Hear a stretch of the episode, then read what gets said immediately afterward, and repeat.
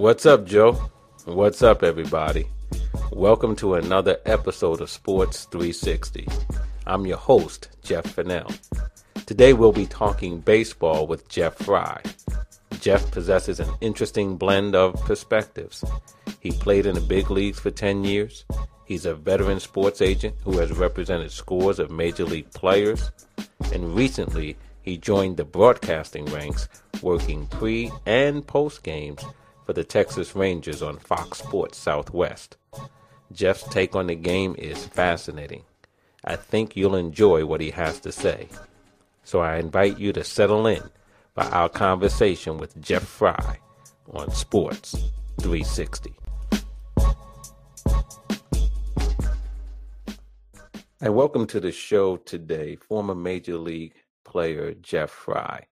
Uh, Jeff played in the major leagues from 1992 to 2001. Uh, these days, Jeff is a sports agent. He represents several major league players. And most recently, he has started uh, doing broadcast work on the Fox Sports Southwest network for the Texas Rangers. Uh, Jeff, welcome to the show. Thanks a lot, Jeff. I'm glad to have you on. I'm, I'm really glad to have you on. Um, you know, I was thinking about this earlier today. Um, I know many former players. I know probably more sports agents, and I also know my share of uh, broadcasters. But I wanted to have you on the show because you sort of give me three in one. Uh, I can do a little, I can do a little bit of one-stop shopping with you and getting the perspectives on on the game of baseball from a, you know as a former player, as an agent, and now as as a broadcaster. So I wanted to have you on and and get those different perspectives from you in, in one sitting. So I really do appreciate you taking the time to to come on the show today. Yeah, um, I'm looking forward to it, Jeff. I'm a, a jack of all trades, master yeah. of none. you know, um, you know, I I often think about you know the game as I'm watching it as a from a fan perspective, and one of the things I try to do all the time, and we're going to talk about your career and touch on as many things as we can in the time that we have, but one of the things that is important for me because it just teaches me so much when I talk to former players is talking to them about today's game and when they played. I mean, you, your last game was in 2001. Not trying to date you, Jeff. It just is what it is, right? it is what it is. but your, your last game was in 2001. And so, you know, you played at a time where it, it was a bit different.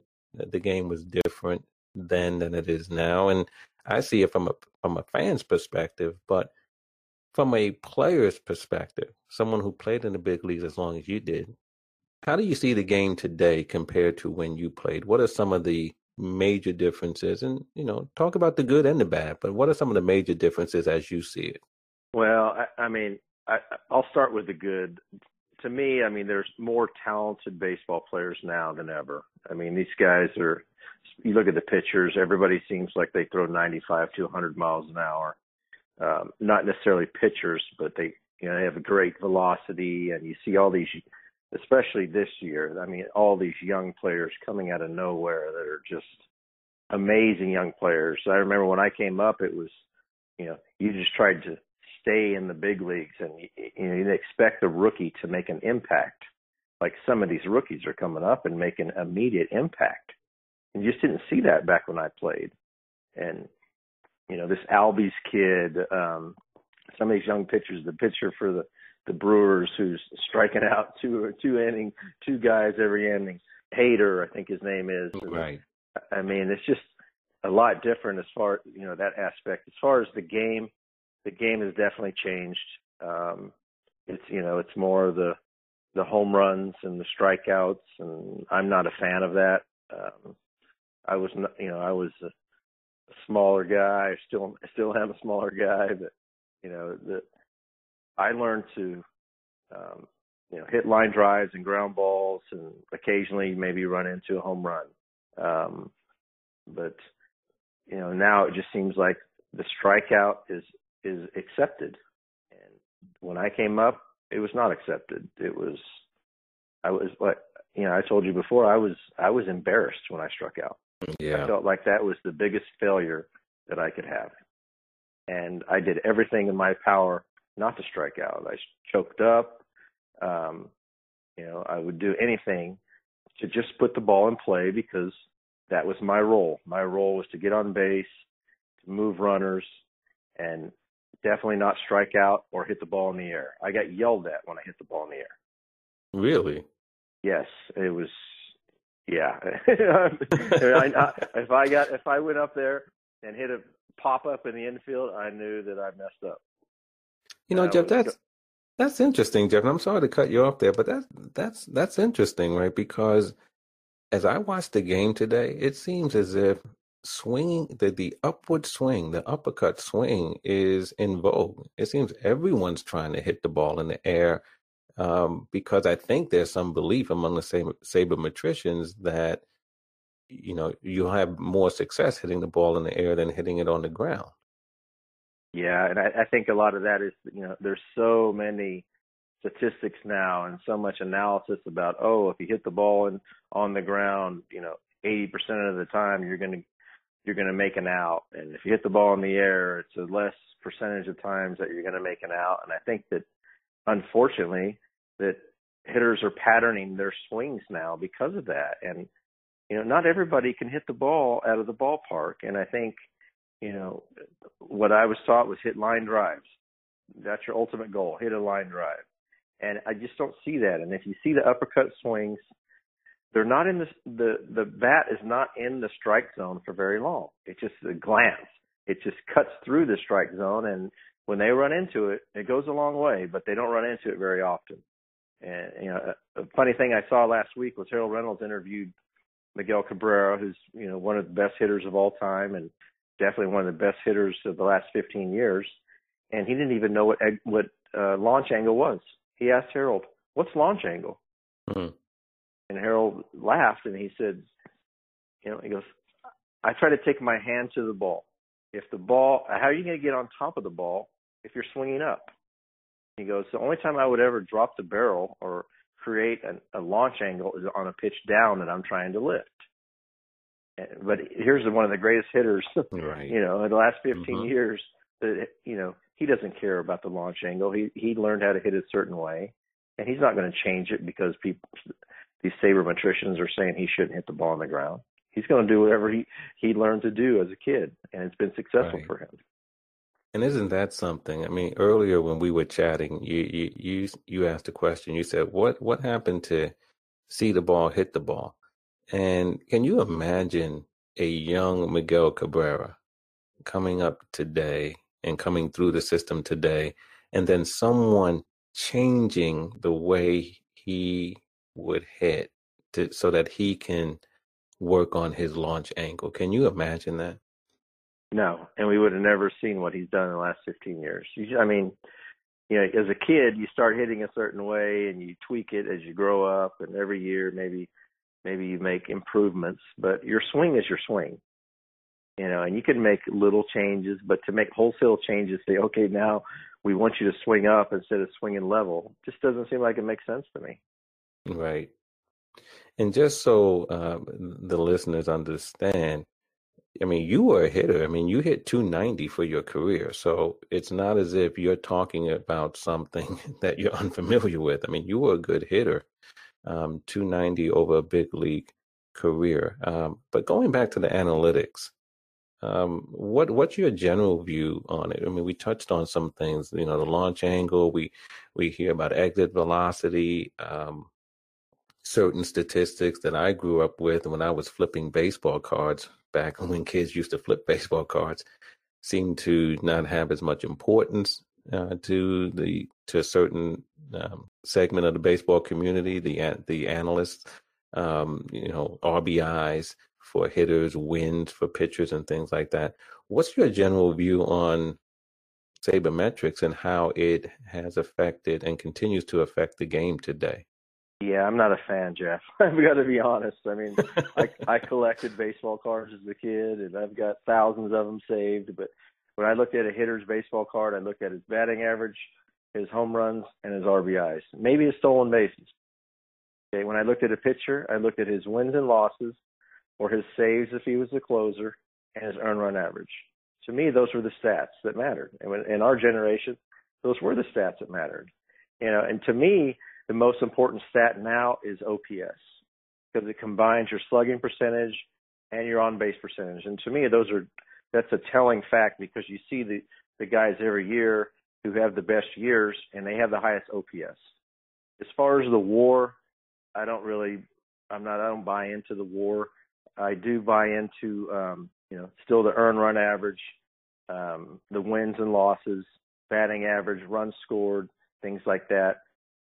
I'm not a big fan of all this, and I don't know that um, that it's necessarily changed the game to where, um, you know, we devalue those things. But I but I do hear on the MLB Network quite often, you know, that wins don't matter for pitchers anymore, and these things don't matter. And I'm like, well, how come they've mattered for a hundred years, and now in the last ten years they stopped mattering?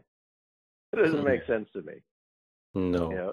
and and and as long as winning is still the point of the competition, I mean, you need pitchers who can go out there and who are gamers, right? I mean, you know, when you had a game and it's it's late in the season and and maybe a playoff position is on the line, you wanted a guy who was taking the hill that day who you thought could get you a W. Yep, and his goal was to get the W. It wasn't to go six innings. Right. He was going to stay in that game. I mean, you look just just look back at some of the greatest pitchers back then. You know, Nolan Ryan and and Bob Gibson and these guys, and these guys were having 20 complete games in a year. Right. There's guys that pitched in the last 10 years and they'll have 20 complete games in their career because they've completely changed. You know, I think a lot of it has to do with the injuries and you know, I saw a stat the other day where Nolan Ryan pitched a game, like 14 inning game. Um, he had 19 strikeouts and he threw 240 pitches. Wow. I mean, that would never happen today. And Nolan no, Ryan was very rarely hurt in his 27 year career. So you can't say that that's not something that can be uh, be done today. It's just we've conditioned these guys to, all right, we're going to max out at 110 pitches. It doesn't matter if you've got a no hitter or you know you're the best guy we've got to get this guy out to win the game. We're taking you out to protect your arm, and I think we saw that. Unfortunately, what happened with the Nationals with Stephen Strasburg, right? Where they right. were in a great position, you know, to head into the playoffs, and they shut down their best pitcher. And to me, that was, to me, that's the reason they haven't been what what they should have been in the past since that happened. To me, that's like baseball. Baseball gods are saying, okay, you want to mess with the, the fabric of our game and, and the way it's been played? We're going to show you what, what the end result is. And they haven't been what everybody has expected them to be since then. That's right. And a couple of years after that, the Mets went through a similar situation with Matt Harvey. And there's a little bit of controversy about that. What are they going to do? And they actually allowed Harvey to pitch in the postseason, and he and he ended up pitching uh, fairly well. Um, so you know, it, it's interesting. Uh, it's an interesting, it's an interesting look for the game.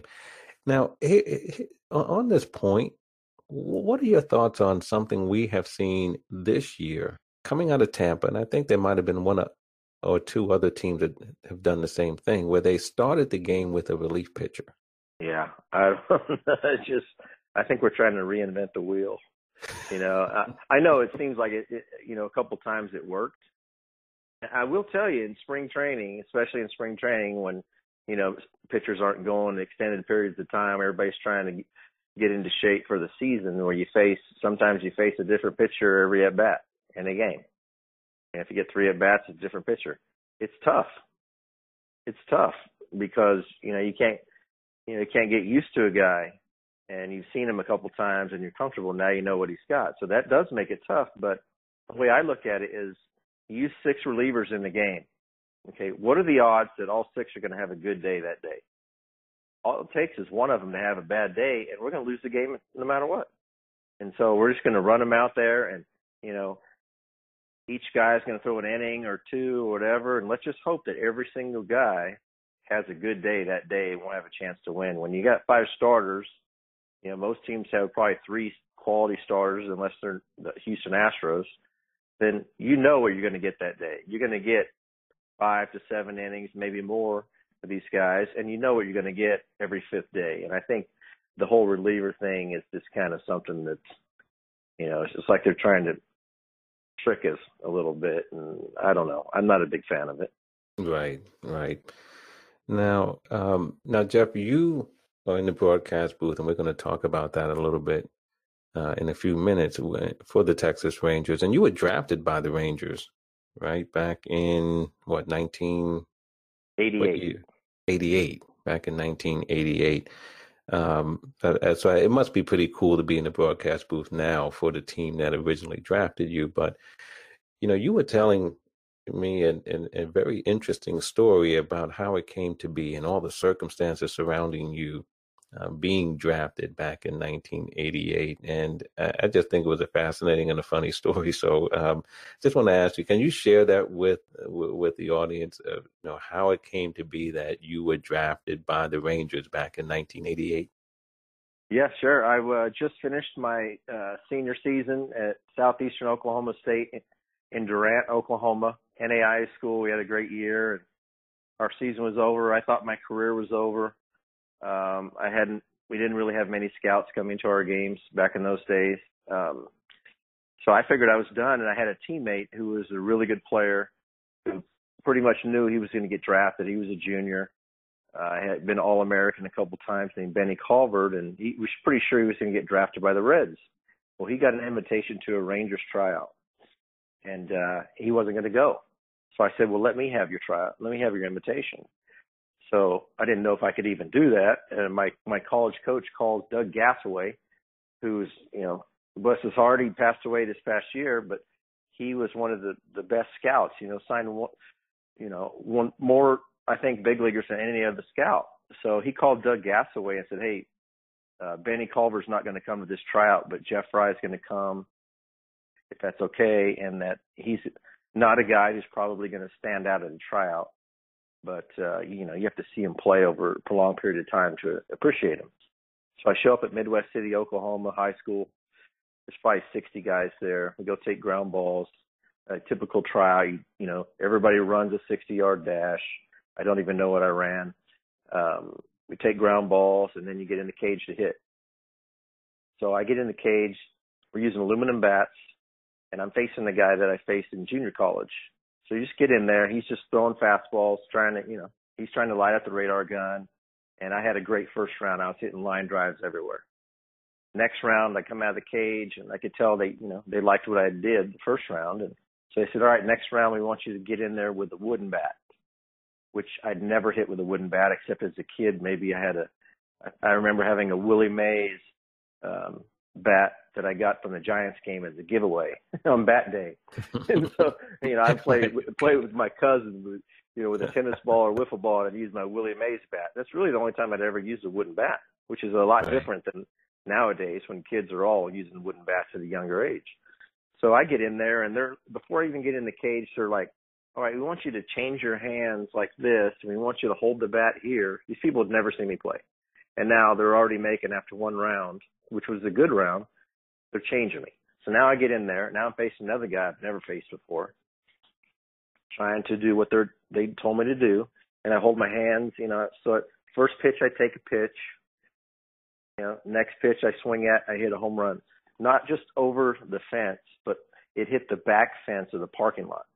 Wow. And I'm, you know, I'm not a home run hitter. I mean, I hit nine home runs in my senior year in college, with aluminum bats that were, you know, the older aluminum bats, the Black Magics and the Eastons, you know, they didn't mm-hmm. have the mm-hmm. B, they didn't have the BBCOR the limitations like they do nowadays.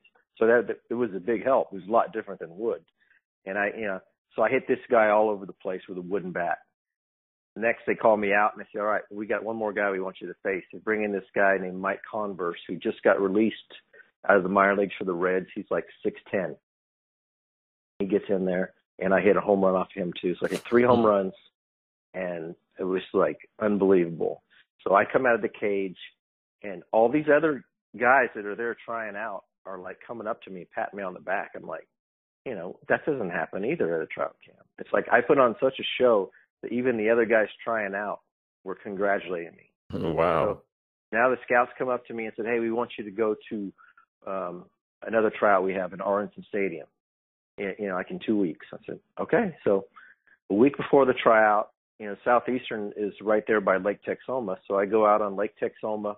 We're water skiing behind Dennis Rodman's boat. Rodman wasn't there, but the Rich family that uh you know, if you know anything about Dennis Rodman, the Rich family or the family he lived with when he went to Southeastern. So they were out there, I was friends with them and we were out having fun on the lake and all of a sudden I go to um get up on a ski and the rope snaps out of my hand. My hand hits the end of the ski. I didn't think much of it. I looked down and my hand's bleeding. Mm. So I get out of the water and I look and the end the tip of my um ring finger on my left hand on my ring finger is is just wide open, pouring blood. And Mm. then my middle finger is bleeding too. So I go right to the emergency room. They have to put five stitches through my fingernail and the tip of my finger on my ring finger. And um I told the doctor, I said, Well, I have a tryout camp in a week.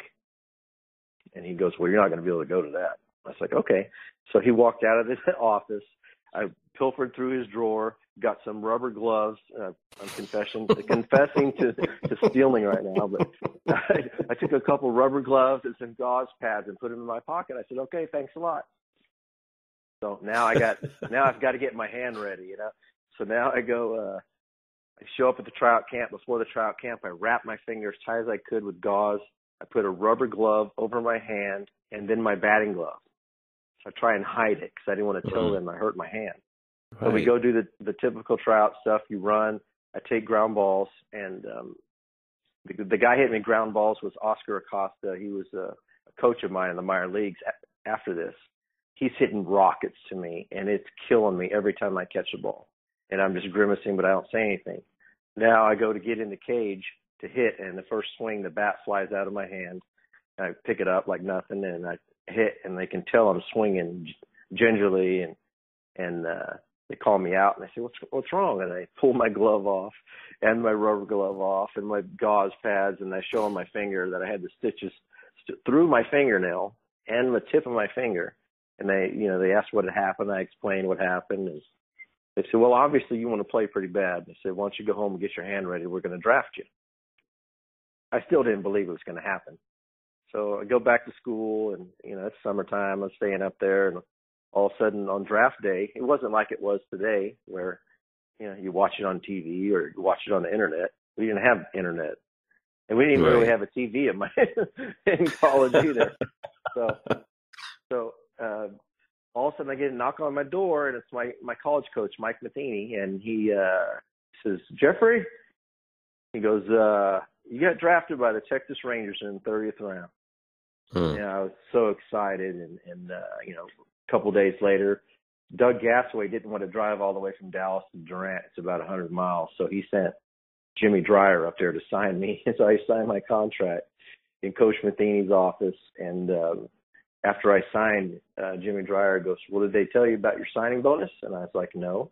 He goes, "Well, you get two thousand dollars for signing." I was like, "Sweet, let's go." Hmm. and then I went off and started my minor league career. And then, and after that, you you, you played what another ten years. Uh, you played ten years in the big leagues. Um, let me ask you, what whatever happened to your buddy who didn't go to the tryout? he ended up getting drafted by the Reds. Um, he made it to AAA. First year, he won the batting title in the Pioneer League, the same league I was in. Um, but he he made it to AAA and never made it to the big leagues. And yet, he was the one that I guess was ticketed for the big leagues coming out Oh of yeah, I college. mean he's a stud, six two, two hundred pounds. You know, home run hitter, could really run, really throw. He just kind of had a long swing and never really, uh, you know. I mean, he still had a good minor league career, but never really. He didn't get a shot at the big leagues. Right. Which, you know, for for the casual fan, they may not appreciate just how hard it is to make it to the major leagues. If you just look at the numbers, if you look at the number of players who are drafted and then the number of players who make it to the big leagues, even if it's just for a cup of coffee, it's a very small percentage. It is very difficult to become a think major league player. I think it's less than five percent of the guys that get drafted. And when I got drafted, I think there was 50 rounds or more. When I was, I know one time it was unlimited because Piazza was like a 63rd rounder, but I think when I was got drafted, it was around 50 rounds. So figure 30 teams, 50 rounds, it's 1,500 players drafted. Not all of them would sign, but most of them. And five percent of those guys even get a cup of coffee. Right. So I, Yeah. I'm pretty fortunate. Sure. Now, you, as I said earlier, for your career, you were a 290 hitter, but there was a time early in your career in the minor leagues where you were scuffling a little bit. And you, you tell the story of how a wiffle ball game or hitting wiffle balls actually helped turn you around uh, and and changed your swing and all those types of things. And I think that's a that's one of the more fascinating stories that I've ever heard because like nowadays you have you know there's coaches, there's film and all these other types of things, but you didn't have any of that when you made just your changes. You said it was because of wiffle ball. Wh- What Yeah. happened there? that was crazy.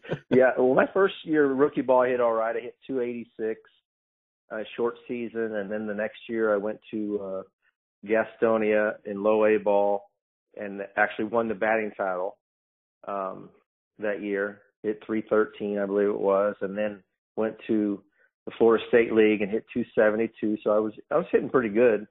Um, but then I got to Double A, and it was a big jump. I mean, these guys were throwing hard, and I could hit the ball, but I just wasn't strong enough. I mean, was five five nine, 165 pounds, and so I just wasn't strong enough because the defenses were, were getting better, the outfielders were faster, and balls that were hits in A ball were getting caught in Double A. So I was probably hitting about 220 after two months of the season, and you know, hitting the same way I'd always hit, and it was like, man, uh, this might be it. I think I might have reached, you know, my max here. And so after a game one night, we're in Wichita, Kansas, and we're staying in a hotel that has the, the enclosed pool, uh, like in the atrium area, and we're just goofing off playing. Uh, actually, I think it was a wiffle ball with like, I mean, wiffle ball bat with like a a ball of tape that we put together, and Hmm. and so I'm imitating. Um, and I grew up playing wiffle ball, imitating everybody. I mean, you know, Willie McCovey and Cal Ripken and and George Brett and Pete Rose. I mean, every at bat I was a different guy. So I learned to hit it a lot of different ways. And so playing this game, I'm imitating at the time Ruben Sierra, who was a star with the Rangers, and he had this huge Mhm. leg kick. And I never even messed around with a leg kick. So I'm hitting like Ruben Sierra, and I'm just and it's a very very dimly lit area, and somehow I'm just smashing this ball. And my my roommate Rick Wrona, uh, who'd played in the big leagues with the Cubs, says, uh, "Why don't you hit like that in the game?" I was like, "I don't know, why not?" All right. So the next day we go to the field. It's a rain rainy day, so we don't get to take BP. I go into the game. I used to kind of have not a wide open stance, but I mean a wide stance, but kind of a crouch down, my hands in front. Now all of a sudden I'm standing up there like Steve Garvey. Remember Steve Garvey kind of had the Yeah. stiff stance, right? Mhm. And now as soon as the pitcher gets ready to throw, I raise my leg up, probably two foot off the ground, and put it down. I didn't even get to practice this. I went right into the game doing it. I went one for four, but I did hit a home run foul, which I didn't have much power, so that was unusual for me. And I went, I, and so I just started hitting that way. I went from that point in the season to leading our team in like nine or ten offensive categories. Hit over 300.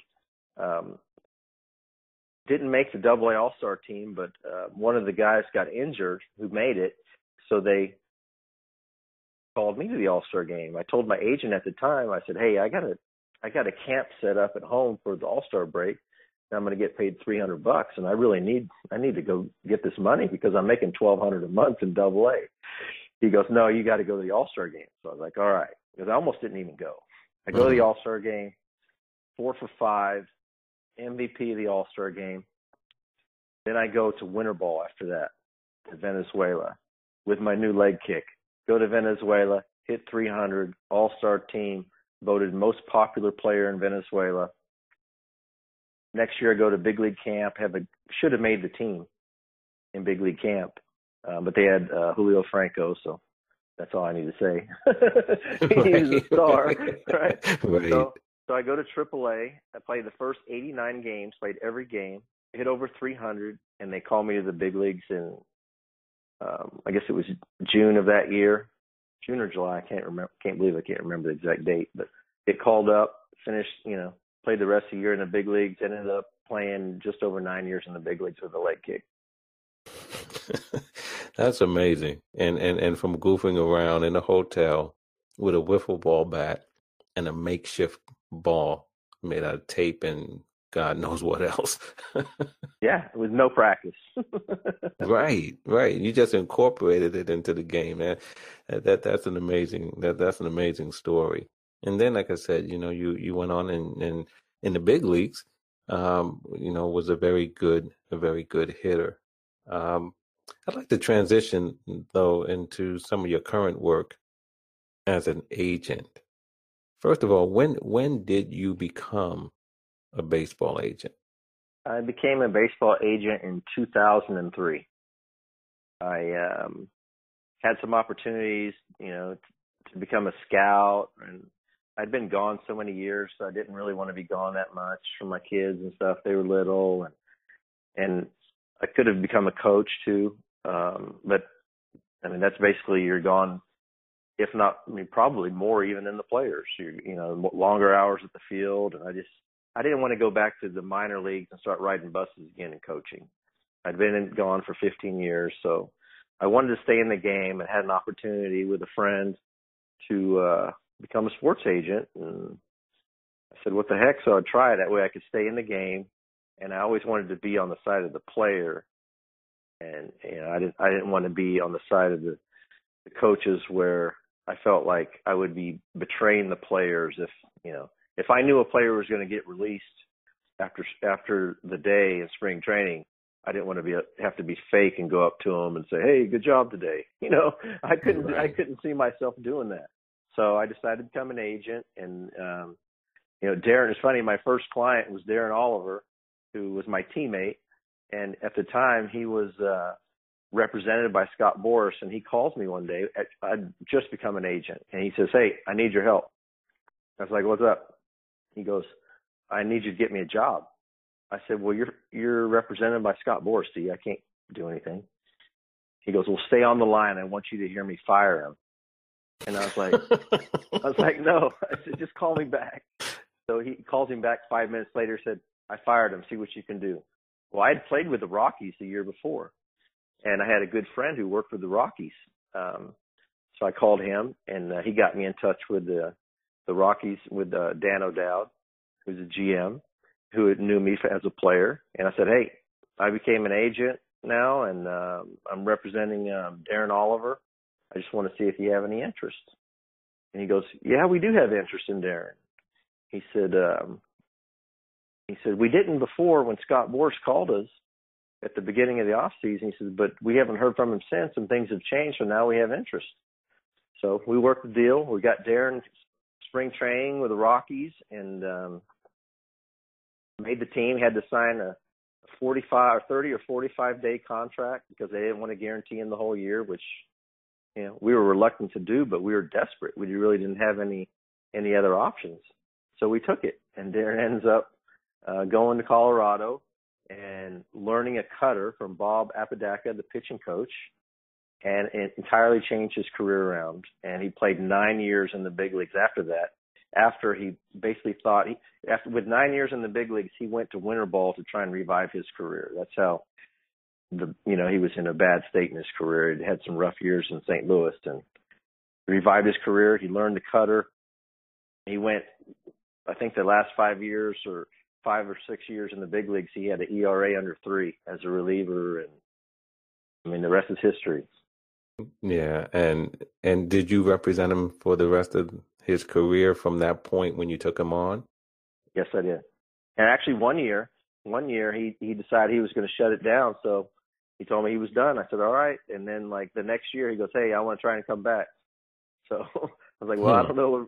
You know, when you sit out a year, I mean, at that age, it's kind of hard to get back. But I was friends with Sandy Johnson of the Mets, and I um, called Sandy.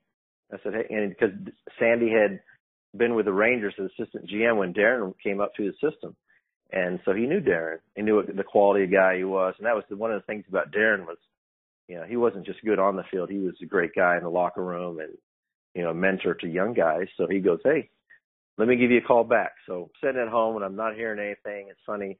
So I was like bored out of my mind. So I was like, I'm going to go play golf. I'm not going to sit around all day and wait for Sandy to call me. So I'm on the third hole of the golf course and all of a sudden I get a call from Sandy Johnson. It's windy out. So I crawl in the bushes to try and block the wind, to try and block the wind. And I'm like, hey, Sandy, how's it going? He goes, hey, uh, Freiberger, he goes, uh, let's get Darren Oliver over here. I was like, all right, let's do it. So we work out a deal for Darren to sign. I think he signed for 600 grand after sitting out the year before and goes to the Mets and almost ended up pitching in game seven of the, uh, of the, uh, NLCS. It was between him and Oliver Perez. He ended up going to Oliver Perez, but I mean, he had a great year and then pitched, I think, another five years after that. That's so funny. I mean, you know, deals being done. I'm not, I don't know if you got the deal done in the bushes, but it, at least the conversation started in the bush. oh, it did. Funny. I mean, I have another another deal with, with Ryan Franklin. I get a call for Walt Jocketty, and um, I forget who else was on the call. It's like, hey, it's a conference call. It's a full room of Cardinals front office people, and I'm sitting there with my newborn child screaming and crying, trying to change his diaper. I said, "Hey, bear with me. I'm changing the diaper right now." um, um, and they said, "Hey, no worries." And uh, so we work out a deal for Ryan Franklin to become a, a, a Cardinal over the phone when I'm changing a diaper. But you never know where you're going to be when these deals happen, you know. Yeah, I mean that you know, and it's interesting because I think for those who work on the business side of sports, whether it's an agent or a lawyer, you work for the union, you work for the commissioner's office or for a club, that's how it is. You know, it's it's not nine to five. It's not Monday through Friday. It's it's whenever. And uh, 20, so 24 seven. You got to be ready. And that's, that's right. why I thought I I was like I'm just going to be honest with these guys and say, hey, this is what I'm doing. I mean, my life has to go on. I have to take care of the things I have to take care of, and I can do two things at once yeah, that's right. That's right. I've had plenty of those calls too. Hey, I'm washing the dishes. Hey, I'm outside, you know, raking leaves. you mm-hmm. Yeah, wherever you're you at. Don't mind the noise. I'm good, right? I, and I can get this deal done where no matter where I'm at. right. So, in the agent business, um, what are the, some of the things? I take it you like it. I mean, you've been doing it since 2003, so you must still enjoy it in some respects. So, what are some of the things that you most enjoy about being an agent? And on the flip side of the coin, what are some of the things that you least enjoy? Yeah, I, I, the the enjoyment side is you know seeing seeing a guy get drafted and, and representing him his whole career and seeing him make the big leagues and the you know just the pure joy that they feel and their family and I mean, it really, it's almost like I made the big leagues, you know, when one of my guys makes it. And it's on the other end, it's also pretty frustrating when, um, you know, you see a guy with so much promise who, for whatever reason, doesn't pan out. And you never know what the reason is. Some guys have all the talent in the world and they just, I don't know if it's the bright, the lights are too bright or what, but they just don't seem to be able to make it at the highest level. And, you know, that's the, that's the downside. Um, I enjoy the interaction with the players. Um, you know, I'll I'll look every night before I go to bed at the computer and um, minorleaguebaseball.com and see how my guys did and see if maybe they need a pep talk or just hey great game and send them messages. I don't think that's what all the agents do. I would look every night at every player and see how they did, and then you know if they're in an 0 for couple days, I'd send them a note, hey, you're going to get three hits tomorrow. So hang in there. You know, and that's not something that I had coming up. Mm. You know, right. You know, so I think that's something that I did different. And my agent one time called me and said, hey, you need to steal more bases. I'm like, what? Hmm. what are you talking? About? You think it's that easy? I can't steal first. If I'm Let's not on first. I can't steal second. Yeah, so I, I didn't like that. So you got to you got to balance that. You know, I'm not going to call and say, "Man, you haven't got any hit in four days. What's wrong?" You know, that's how you lose clients. So, you know, I think it's just the relationship part. You know, I've probably been to six or seven weddings of our clients, and Mhm. just seeing them grow, you know, and become men. And, and you know, we tend to, uh, Mike McCann, my partner, and I, we tend to not represent people that we don't want to be associated with. you know, Mhm. we want to represent good people. Um, they have good values and are going to be good people when their career's over because it doesn't last forever. And so those are the kind of guys that we go after, and we've been, you know, pretty successful. It's uh, it's a frustrating business, as you know. The uh, you know, it's very cutthroat. I tell people a lot that you know, I might be too nice of a guy to be an agent Mm. because I, I'm not going to pretend like I'm your friend, and then um, when you walk away, call your client and ask if he wants to have lunch. You know, and that's how the business is, and that's the part that I really don't like. The underhandedness, the you know, the backstabbing stuff is is you know, it's heartbreaking when I lose a client. I've lost clients over the years. Everybody does, but you know that I was attached to. I lost a client last year that I was there for the birth of both of his children. It represented him in college, all his minor league career, made the big leagues, helped him get uh, to play overseas, and get a phone call one night saying that he needs somebody who has more contacts overseas. And I was like, broke my heart. I couldn't sleep for like three days. Mm. Yeah. I was like, man, all this, all these years, you know, I've been to your house for cookouts. I've done all these things, all for you, and then one phone call later, and you're kicking me to the curb. So those are hard. Those are hard. Those are tough days when when you feel like you've done everything you can for somebody, and they just turn their back on you. Sure. And you know, I've had my share of conversations with agents. You know, as you know, Jeff, I, I do a lot of work for agents, have a number of agents as clients, and you know, I've I've been that shoulder or that ear sometimes that the agent needs when that happens. You know, when the mm-hmm. player all of a sudden says, "I'm going in a different direction," or sometimes you know you don't even get the courtesy of that, which makes it even that hard that much harder to take as the agent, right? Because you put so much into the player and it's a relationship. And I think that's what you're describing when you say, Hey, I've been there for kids, I've been there for weddings, I've seen, you know, this this young man grow from a from a teenager into a into a man and and for the relationship to end, it's it's tough. And I, I've and I, I hear it and I empathize, so I know exactly what you mean. That that's a tough part of the business. It is, and you know that they've been promised something from somebody else, or somebody's actually come in and said, "Hey, you know, I've heard this before. You know, you've outgrown your agent. Now you're a bigger star, so now you need us." it's like these guys that didn't know who you were ten years ago, and now all of a sudden you've graduated up to where now you're at their level, and it's like, what about the loyalty? That's the I'm a loyal person, so I it's hard for me to understand how someone can be cannot be loyal to somebody who's done everything they can for them. Sure, sure. Um, let's talk a little bit about the challenge of the agent business. Right now, we have a lot of agencies that are corporations, really. I mean, they, they, are large entities with, a, you know, a large number of agents representing um, many players out there uh, in the marketplace.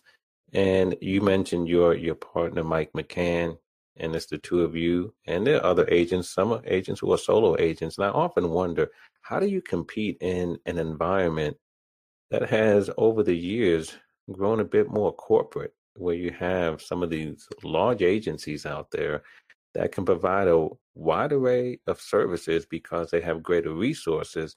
And obviously, those become recruiting tools. And I'm using air quotes here recruiting tools. Um, Mhm. So, um, how do you compete in that kind of an, an environment? It's tough. It's really tough, and and we I mean we can't really compete with you know the great big companies that have 20 employees that are running around the country and know, they can say, oh, well, we represent Mike Trout or we represent, you know, Freddie Freeman or we represent this guy, Aaron Judge. It's kind of hard to compete against those guys. So we basically don't try to. We just we have our little niche, and to be honest, Jeff, most of our clients we get now are, are through referrals. You know, either clients that we have um, like the work we've done for them, and a player will come to them and say that they're not happy with their agent, and say, "Why don't you talk to my guy?" That's good. I mean, that to me, that's an endorsement on what we've done. Um, but we, I can't go out and you know recruit amateurs, you know, 24/7 because I can't be at their games all the time.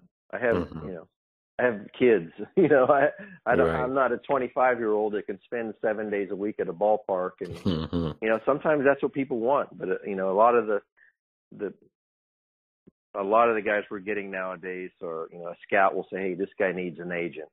You're the guy I recommended." Um, you know, it's just it's tough to compete at that level. We try not to. We never want to be a great big giant company. We want to have our handful of guys that we represent do a good job for those guys. And I think you know once you get too big, then the service um, you run out of time to service everybody, and and so you end up losing clients that way. And we never wanted to do that.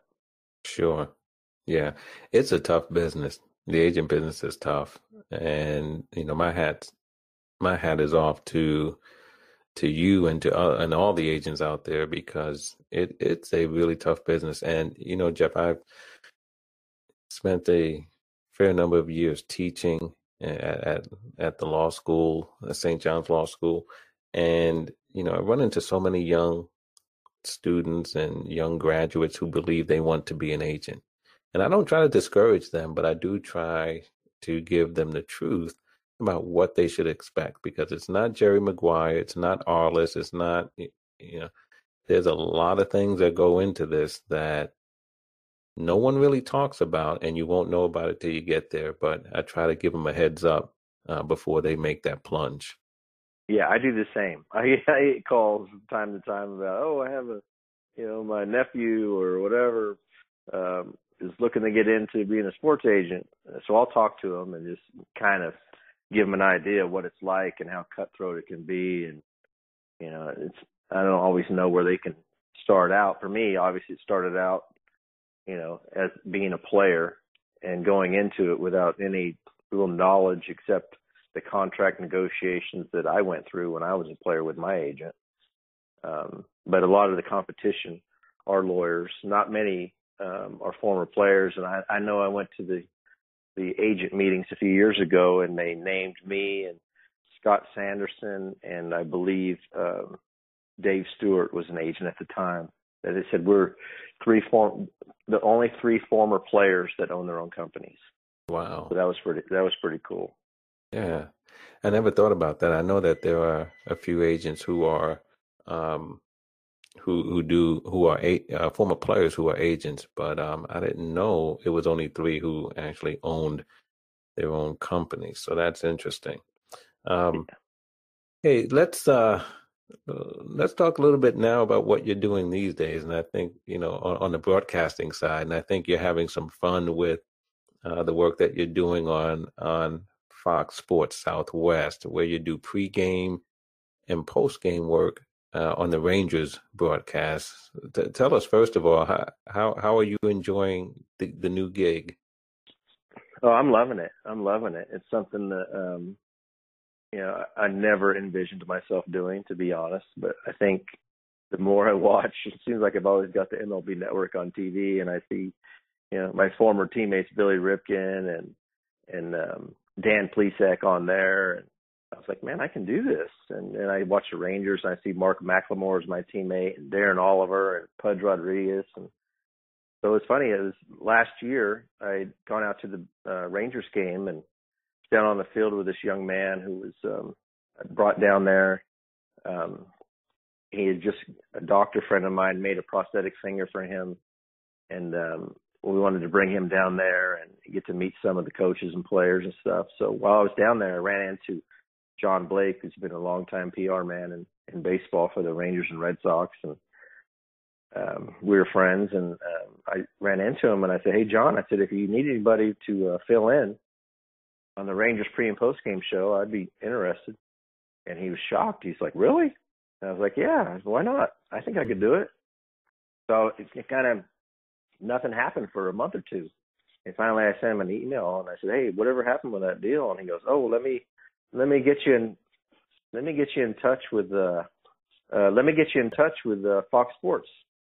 So I um, go in for an interview with Fox Sports Southwest, and within 10 minutes they said, "Hey, we're interested. So if you're interested, let's do this." And so I've done uh, 12 games so far this year. I'm doing uh, a game tonight and a game tomorrow, and um, kind of learning the tricks of the trade. Um, still trying to figure out which camera to look at, but I've got some good stories. I've got some good stories, and uh, right. You know, it, it's been a lot of fun. It's been a lot of fun. Now, did you audition or did you interview? Uh, what was the, you know, what was your meeting like? Did they want to see if you had any skills or how did that go? It was literally 10 minutes, maybe 15 at the max. That I just went in and talked to these two guys and um, that produced the show and just kind of just told them my story a little bit and um, that was it. That, I mean, that was literally it. I showed up. Really? Uh, well, I, I came one day before my first show and kind of stayed in on the set and watched how things went down. And the next day I did a show. Um, they did probably a 20 second. Uh, they got me up there on the set and said, "All right, talk into the mic for about 30 seconds." They didn't tell me what to talk about either. I just started talking, and uh, I said, "Okay, you'll be fine." And then I went right into my first, right into my first show, and uh, without any practice, and uh, yeah, I think I've gotten better every show. And uh, after like my fifth show, uh, they called me in and said, "Hey, we just, uh, you know, we think you're doing a good job." And at, probably after my eighth show, I get a call from the producer. Says, "I just watched the show." And he says, "That was really good." He goes, "Who have you been talking to?" I said, "I haven't been talking to anybody.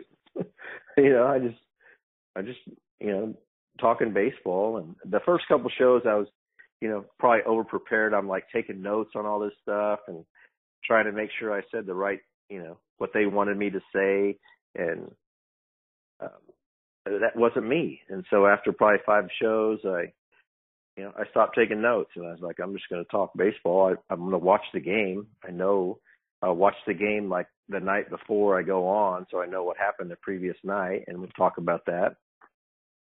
And then I'll watch the game after the first after the pregame show. I'll watch the game three hours and you know, just remember things that happened during the game, and then we'll talk about it after.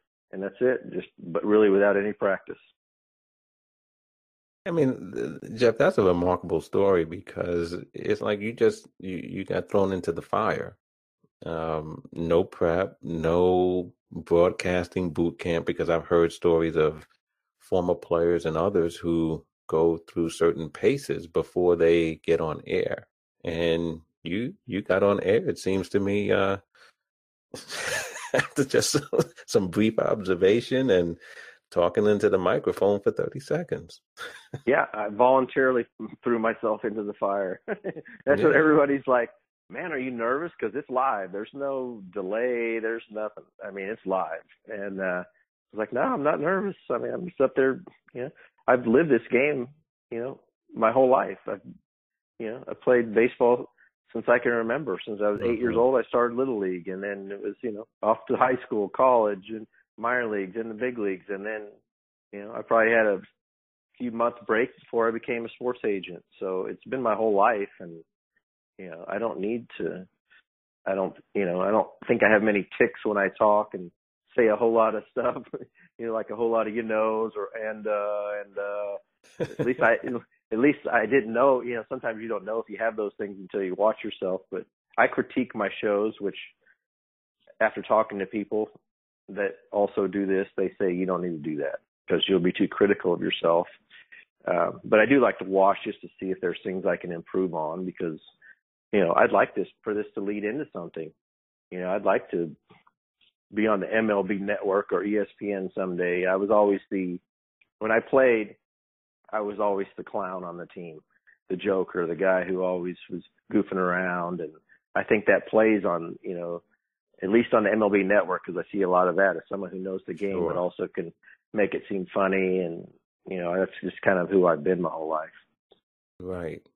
Well, I hope um, people on, on the network and ESPN get a load of this podcast because you heard Jeff say he would like to be on the network for ESPN. So we're putting it out there right now. So let's do it, fellas. Come on. Make That's right. That's right. Let me ask you a couple of questions before we go, and uh, and it's it's about broadcasting. And for me, you know, I watch baseball, and and for all sports, I, I don't like homers. You know, I don't like those announcers who are. I understand you're going to have some bias to the home team because they're paying you, so I get that. But you know, too much of a homer for me is a turnoff because sometimes the team is not good or it's not playing well or mistakes are being made.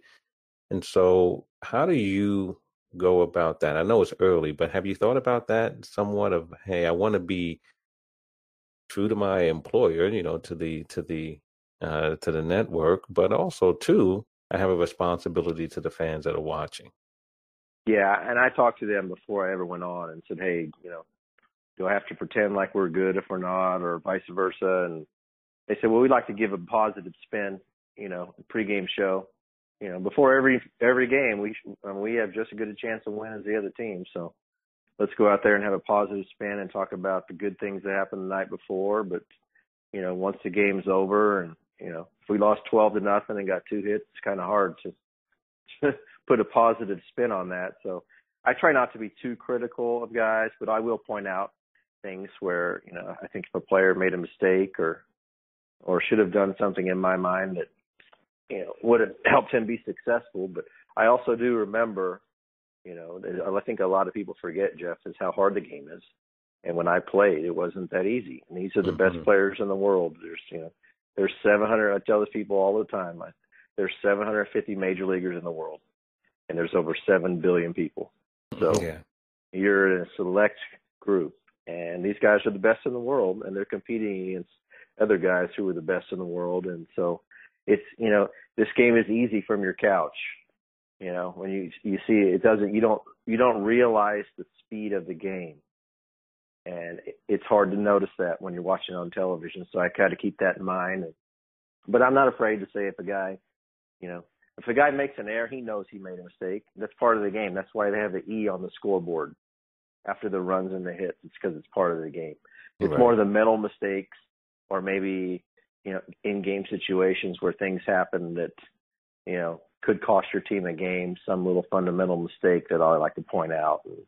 But the players know the players know when you make a mistake or when you do something good. So we just like to point that out. Right, right. And you're right. I mean, it, it's you know, in talking to, to to former players and current players, I mean, the the difficulty of the game cannot be uh, overstated. So, uh, but you know, Jeff, I, I really enjoyed the conversation today because of all the things we touched on. You know, the aspects of a player and and as an agent and as a broadcaster, and um, I'm hoping that I'm hoping that you continue to have success both in the agent business and and in the, and in your current work in broadcasting. That you keep getting more and more opportunities to do that. But um, I do want to thank you for taking some time today, and and you've been very good. I mean, it's on very short notice too, so I appreciate you coming on today and and sharing some really fascinating things with us. No, I appreciate you having me on, Jeff, and I appreciate working you working with you over the years. You know, with arbitration cases, and uh, you know, hopefully our friendship can continue can continue to grow. Yeah, I, I, I sure hope so as well, Jeff. I always enjoy the time to, uh, speaking with you and certainly enjoyed it today. So thank you very much. You're welcome, buddy. I thoroughly enjoyed that conversation with Jeff Frye. His take on the game was enlightening and refreshing at the same time. Jeff is one of the good guys in the baseball business, man. I'm privileged to know him and to call him a friend. As we prepare to pack up, don't forget to tell your friends that there are great things going on at Sports 360. Make sure you subscribe so you can be right there with us as it all goes down. Scully is in the wings, and I don't want to keep him waiting. So it's time to bounce. See you next time. Sports 360.